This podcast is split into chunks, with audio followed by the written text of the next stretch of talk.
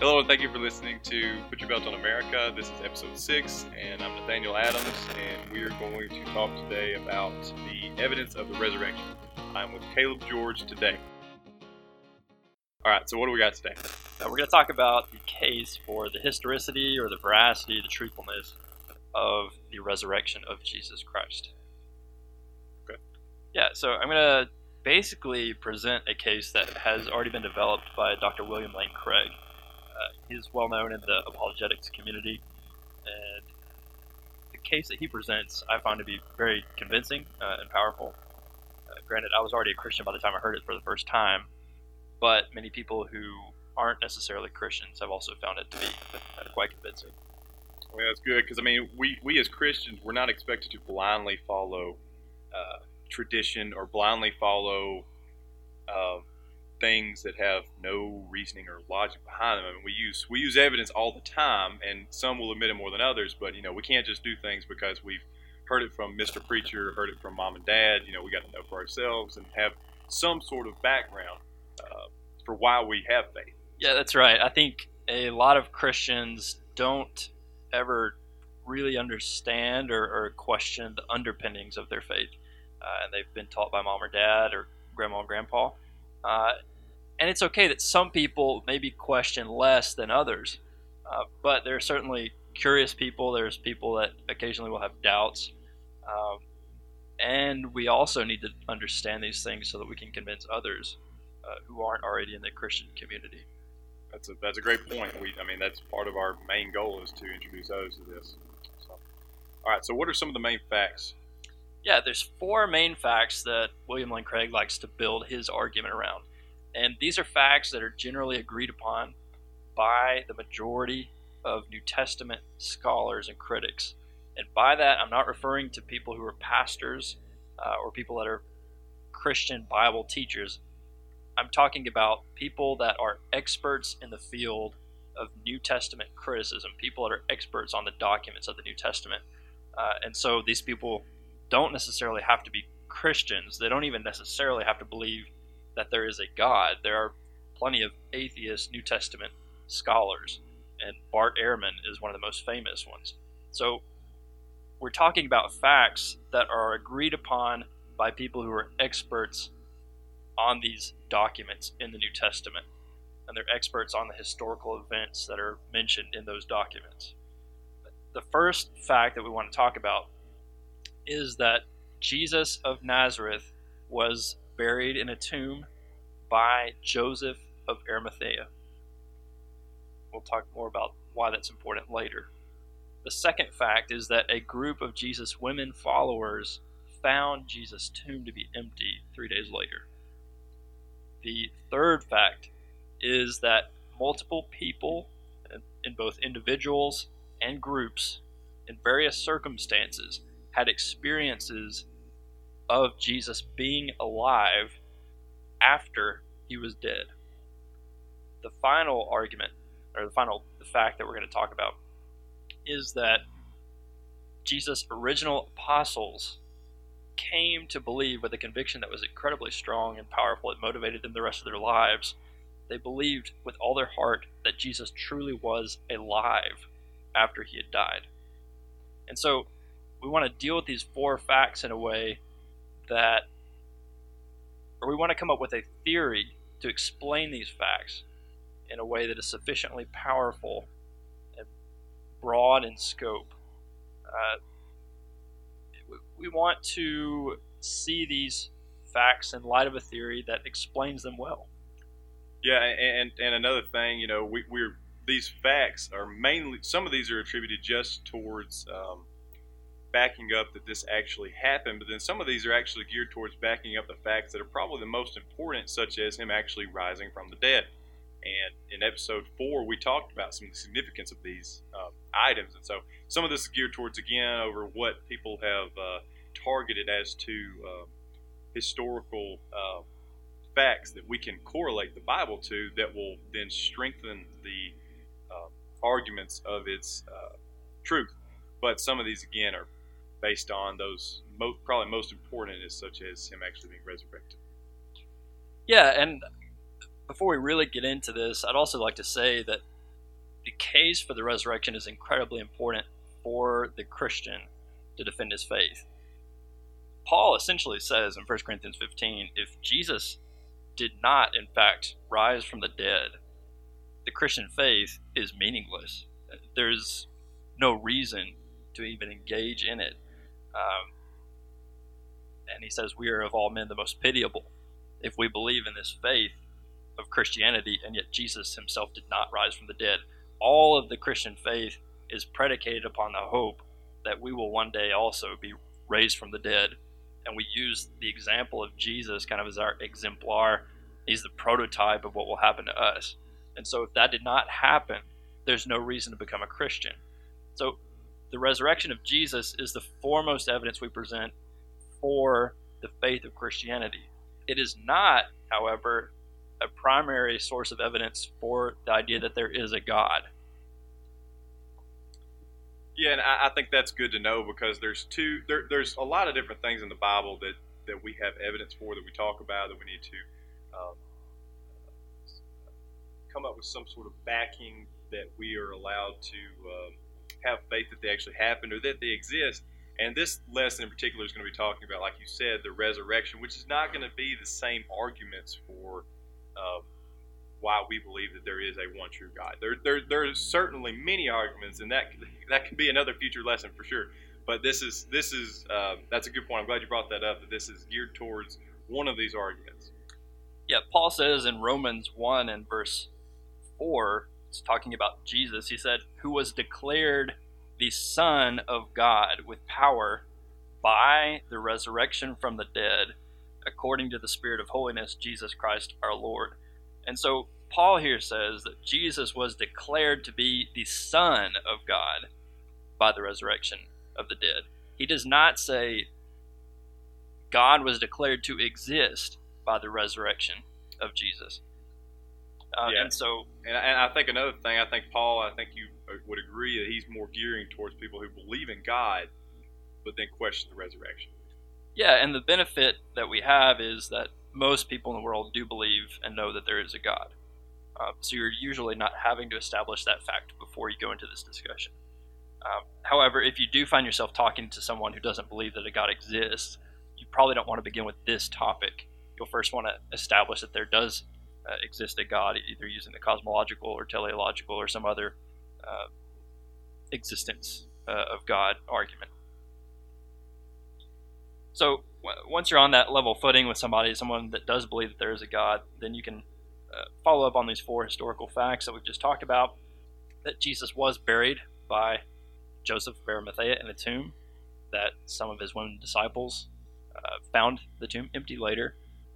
That multiple people experienced Jesus as being alive after his death, and that the original apostles believed with all their heart that Jesus was in fact still alive after his death. And now we have to come up with a theory to explain these facts. Alright, so let's begin by establishing that first fact that we uh, mentioned earlier the fact that Jesus was buried by Joseph of Arimathea in his tomb. Now, the significance of this is that Jesus was not uh, left out in the open, thrown in some ditch somewhere after his circum or after his uh, crucifixion to be scavenged by wildlife or something like that, or to be easily taken by thieves. Um, we can establish this on multiple lines of evidence. Uh, the first and earliest attestation to Jesus' burial uh, is in 1 Corinthians chapter 15, and Paul there mentions that Christ died for our sins in accordance with the Scriptures, and that he was buried. Uh, now, again, as I'm referencing New Testament documents here, I am not assuming that they are inspired for the purpose of this argument. Uh, I'm assuming that these are simply 2,000 year old documents that were meant to truly express the thoughts and opinions of their authors, and uh, in the case of the Gospels, to present historical biography. Uh, but in 1 Corinthians 15, Paul says that the idea that Jesus was buried is something that he himself received. Now, when did he receive that? Well, it was within a few short years of the death and resurrection of Jesus. And so, the fact, the knowledge, you mean? Right, receive the knowledge of it. it. He says, I delivered to you as of first importance what I also received. Okay, so the idea that Jesus was buried is a very old one. Uh, we're not talking about legend or myth material here. Uh, Jesus was buried. Yeah, and I, th- I think that's a good thing to bring up because anybody who, which I am probably not the person to discuss this, but anybody who's ever looked into how people accreditate historical documents will notice that some of the key things they'll do is number one, they will see when the historical document was written with respect to the actual event that it talks about, such as the uh, startup of Rome uh, was not documented until a much, much later time uh, to when it was actually began. So then you have the stories of Romulus and uh, who's Remus. Remus and Romulus, Uh, yeah. Remus and Romulus, and uh, you have those uh, somewhat mythical stories because it was not written until a long times afterwards. And then the other thing is you will notice that um, people will look at these documents and they will look at and try to find contradictions or see how well it flows together. See if there's any any uh, discontinuities in it or details lacking thereof. And that's that's something that we can also use with the Bible, and you'll notice that it'll be it will be if you treat it the same way as any other historical document, it will become a accredited historical document. So that's a good point to bring up. Yeah, numerous ancient historians have attested to the the strong reliability of the New Testament documents. There have been entire books written about it. Uh, and the book of First Corinthians was written in the middle of the 50s in the first century. Uh, and so we're talking about about 25 years after the death and burial of Jesus. Uh, in terms of history, that's incredibly close to the actual events. You match that with the fact that the writer of First Corinthians was a man who was alive at the time of the death and resurrection of Jesus.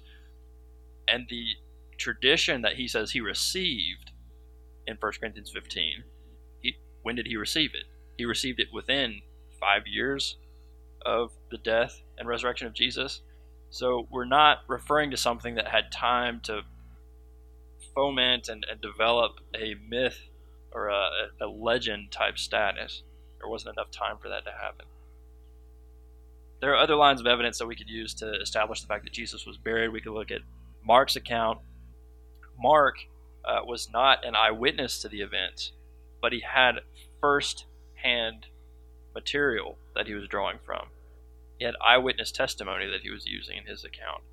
Uh, and we have other accounts in the New Testament documents to establish the fact that Jesus was buried. He was buried by Joseph of Arimathea, who was a rich man and Luke says a member of the council or the Sanhedrin. Uh, this was a Jewish judicial body. Uh, and the fact that he was rich and the fact that he was a member of the council means that anyone could have verified the story. Uh, this would be like someone saying Ruth Bader Ginsburg had buried someone, you know, 20 years ago. Okay, it'd be, I'm gonna like I know who that is. Uh, she's a member of the Supreme Court. Uh, she's one of the oldest uh, serving members of the Supreme Court, the U.S. Supreme Court. Okay, it'd be very easy to verify that because she is living. Even if she was dead, it'd be so easy to verify it because it was very recent, and she's someone that's very famous. It'd be very easy to look into things that she had done. Well, Joseph of Arimathea was basically on the Jewish Supreme Court, and that lends a lot of credence to, to this fact that Jesus was buried by Joseph of Arimathea. He wasn't left in, as we said earlier, in a ditch somewhere to be scavenged by wild animals or to be stolen easily by uh, whoever wanted to. All right, the second fact that we have is that uh, on the Sunday following the crucifixion, several of Jesus' women followers found the tomb to be empty. Again, we have numerous sources of evidence for that. Uh, we have the different gospel accounts, which again, we're not assuming to be inspired by God. We're taking them to be historical biography, and that is the genre into which they fit. It's not legend or myth. You also see in 1 Corinthians 15, which we've already mentioned, that Paul says one of the first things that he received when he when he became a Christian was that Jesus was raised on the third day. The most reasonable explanation for this idea within the Christian community that Christ would have been raised on the third day is the fact that the women really did go and see that his tomb was empty on that third day. One of the things that's interesting about this fact is that early Christians believed and taught, and the authors of the New Testament documents wrote that it was women who found the tomb empty. Nathaniel, did you know anything about how the testimony of women was viewed in first century Judaism? Uh, I'm assuming it's uh, not any better than it is current day Palestine now. Okay, Uh, I hadn't thought about that, but that's probably That's true. what I'm assuming. It's not any better, and Yeah. that would probably be enough to make the argument uh, as far as the accreditation. Yeah. Uh, this would not have been the most desirable source of testimony for the early Christians. Uh, it could have been even a somewhat embarrassing fact for the gospel writers that their earliest witnesses were actually women, uh, whose testimony would not have held up in a court of law uh, within the Jewish nation at that time. Okay, so that points to the veracity, the truthfulness of that fact. And I, I think another thing, uh, you know, when we were talking about verification of historical documents, another thing that people look at would be the, de- the details, and almost sometimes the unnecessary details. And one that's tied to uh, this event of him being raised that that's always stuck out to me is that whenever uh, the women uh, went and saw the tomb was empty, who did they go get? At the apostles. They got Peter and the one that Jesus loved, which we were saying is John. Um, and one of the details that I think is um, it, it's so interesting that it's even in there is it says that the that Peter and John went and ran to the tomb, and it doesn't stop there. It's not like you're so if you're making up a story and you're going to just put some filler in there, um, that's probably all you're going to put. You know, you're not going to make up anything else. But it says John outran Peter, so he got there first. And to me, uh, it's some of those details, uh, and like you're about to talk about, is why would you say that the women saw him first? Why wouldn't you say that some famous male, at the least, but some famous person saw him? Would that not make a little more sense if you was writing this as a, so to speak, legend after the fact? But I think some of those different details you look at, it's kind of like, well, why, why, you know, if, if you're wondering if this is a story, you would ask why are those details in there. Um, but since this is not a uh, legend or a myth, it's an actual uh, historical document. I mean, that's why it's in there. It's because that's what happened. Yeah, absolutely, Nathaniel. And so we can move on, I think, to the third and fourth facts now, which, uh, again, are not denied by the majority of New Testament scholars. The first one is that on, or really, it's our third fact, on multiple occasions and under various circumstances, different individuals and groups of people experienced ex- appearances, experienced appearances of Jesus alive Say that three times from the dead. Yeah, was- yeah, experienced appearances. Like two very long words there.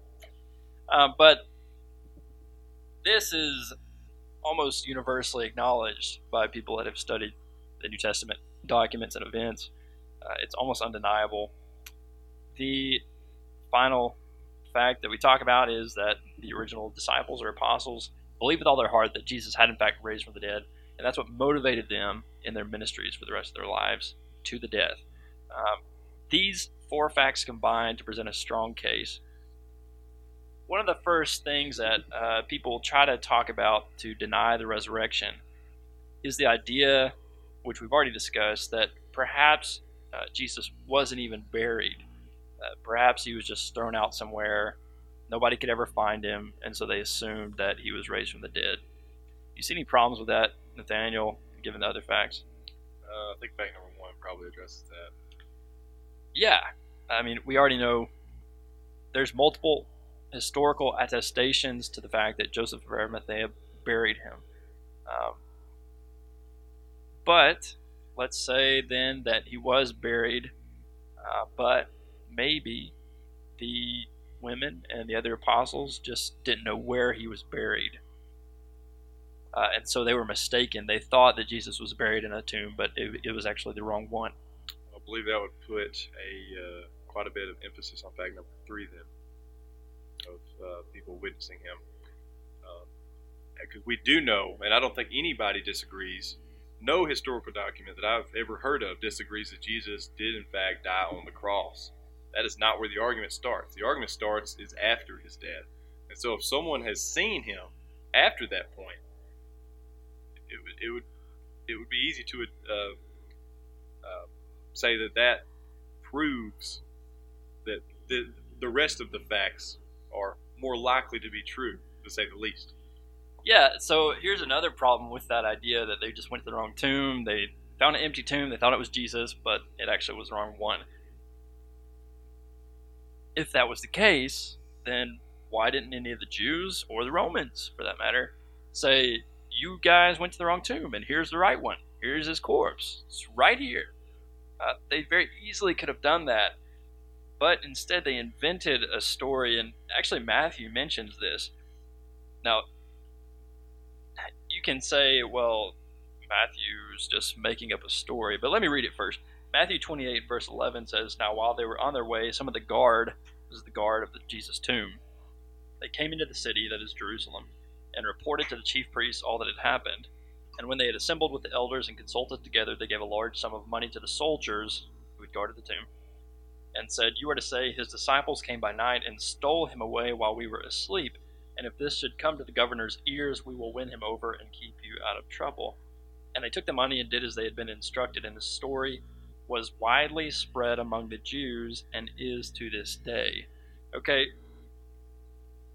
Matthew is saying, here's how this story that Jesus' body was stolen came about. So, and he says that this story is widely known among the Jews.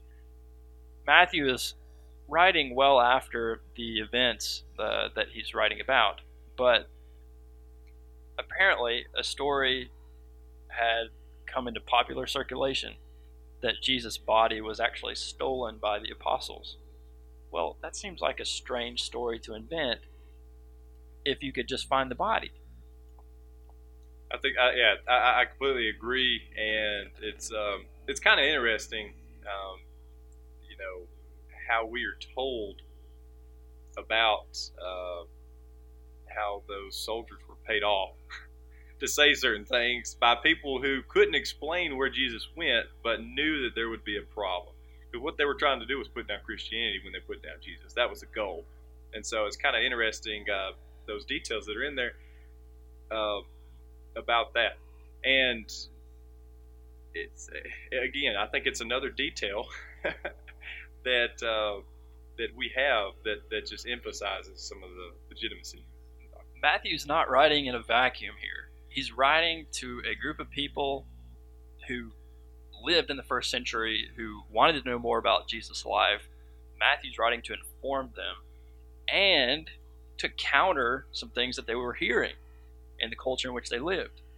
Okay, so they were hearing from a lot of the Jews that Jesus' body had just been stolen by the apostles. That was the general Jewish response when someone tried to talk to them about Jesus being raised from the dead. They would have said, uh, probably his apostles just stole the body. Um, and that points to the fact that they could never find the body themselves. The Jews didn't know where the body was and and I think along these facts, when we talk about um, the legitimacy of the people who, uh, and this might allude a little more to fact number three as well, people who witnessed or saw Jesus after he was dead, and people that would talk about that, and pretty much the Jews, you know, they they claim here at this point, you know, they're essentially trying to spread a rumor that the apostles are lying that they just stole his body. They know he's dead, and they're just saying that he resurrected to continue the faith. Why in the world would you do that at this time in, uh, we'll call it Roman history? What do you mean? Well, what I mean by that is let's look at the people who were in rule around the time of the Gospels uh, being written, or when we think the Gospels were written. So, around what time do we think the Gospels were written? Uh, they were written at different times. Uh, you know, Mark was the earliest, and people generally say either 50s or early 60s. Um, Matthew and Luke maybe later in the 70s or 80s, and then John toward the end of the 90s. Okay. So what I mean by that is, let's think about those uh, good, you know, rulers of Rome, and especially the ones that came about in the 50s and 60s. So one of those being Nero, and one of the main points I want to make here is why why would these uh, Christians, why would these early Christians make up this stuff and try to spread it when they knew that there was great persecution to come. And it, if even if the ones that wrote it weren't during Nero's reign or just before Nero's reign, if, even if it was the people that were spreading it, let's really think about the persecution they had to deal with in order to continue to spread this. So, you do do you really believe that we're going to be spreading mythology and legends that we don't wholeheartedly believe if we are being oppressed in times such as that? There would have been tremendous pressure to just sit down and shut up, for sure. Yeah, uh, there wouldn't have been a lot of incentive to just make stuff up and, and declare it uh, publicly. So, uh, you know, with the, the idea that there are multiple appearances of Jesus post mortem, uh, in 1 Corinthians 15, you have Paul saying that he appeared to Cephas, this is verse 5 of 1 Corinthians 15, then to the 12, and after that he appeared to more than 500 brethren at one time, most of whom remain until now but some have fallen asleep. Then he appeared to James and to all the apostles, and last of all, as to one untimely born, he appeared to me also. So Paul is providing a litany of eyewitnesses here that people at that time could have investigated, verified the accounts. Pretty much no one today argues that there weren't post mortem experiences of Jesus being alive. The only thing that is debated is what constituted those experiences. You know, was that Jesus actually being raised from the dead, as Christians believe, or uh, as those who do not believe uh, sometimes suggest, were these just hallucinatory experiences? Now, do you know anything about hallucinatory experiences, Nathaniel? Um, no, but I'm gonna say I'm gonna go out on a limb and say that I don't know how many large groups experience the same hallucinations at the same time. I don't know where you're going with this. Thing.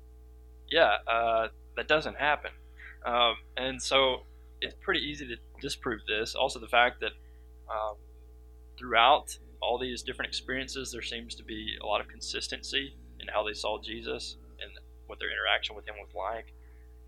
Um, it just doesn't make sense. Here's another thing fourth point that we've already talked about is that the original disciples believed firmly that Jesus was in fact raised from the dead. Uh, and this was based in large part upon these experiences that they had with him after his death.